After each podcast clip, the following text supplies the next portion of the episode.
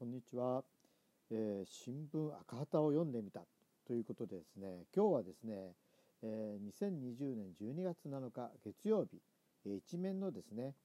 えー、安倍前首相承認喚問をという記事を読んでみたいと思います、えー、人間としてどうなのかいたけたかに言葉を荒らげる。答弁を信用しないなら予算委員会が成り立たない。安倍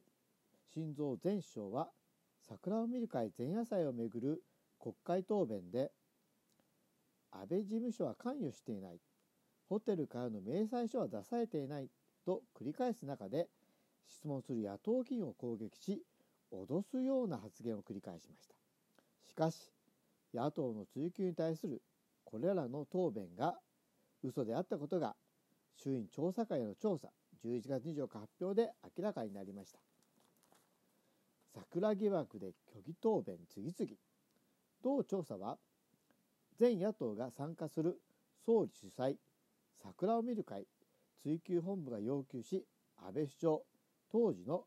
事務所は関与していない明細書はない差額は補填していないという趣旨の答弁をした本会議と委員会がどれだけあったかを調べたものです。それによると安倍前首相は桜を見る会前夜祭をめぐり2019年の臨時国会と2020年の通常国会で合計33会議の33回の本会議と委員会で嘘の答弁を行っていました。2019年2月17日の衆院予算委員会では立憲民主党の小川淳也議員の答弁だけで安倍首相は7回の虚偽答弁を行っていました。その際安倍首相は信じていただけないということであればそもそも予算委員会は成り立たないとまで述べていました。同調査はまた菅義偉え首相、まあ、当時官房長官が虚偽答弁をした本会議と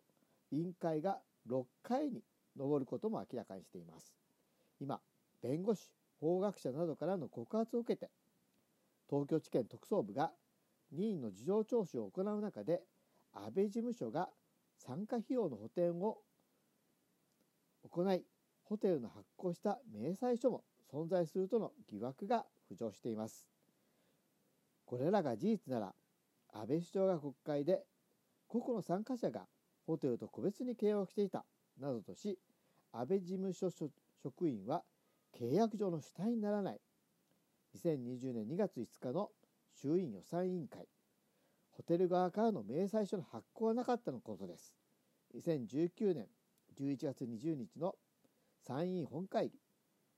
事務所側がこれに補填したという事実はもう全くない。2020年3月4日の衆院予算委員会などとした答弁が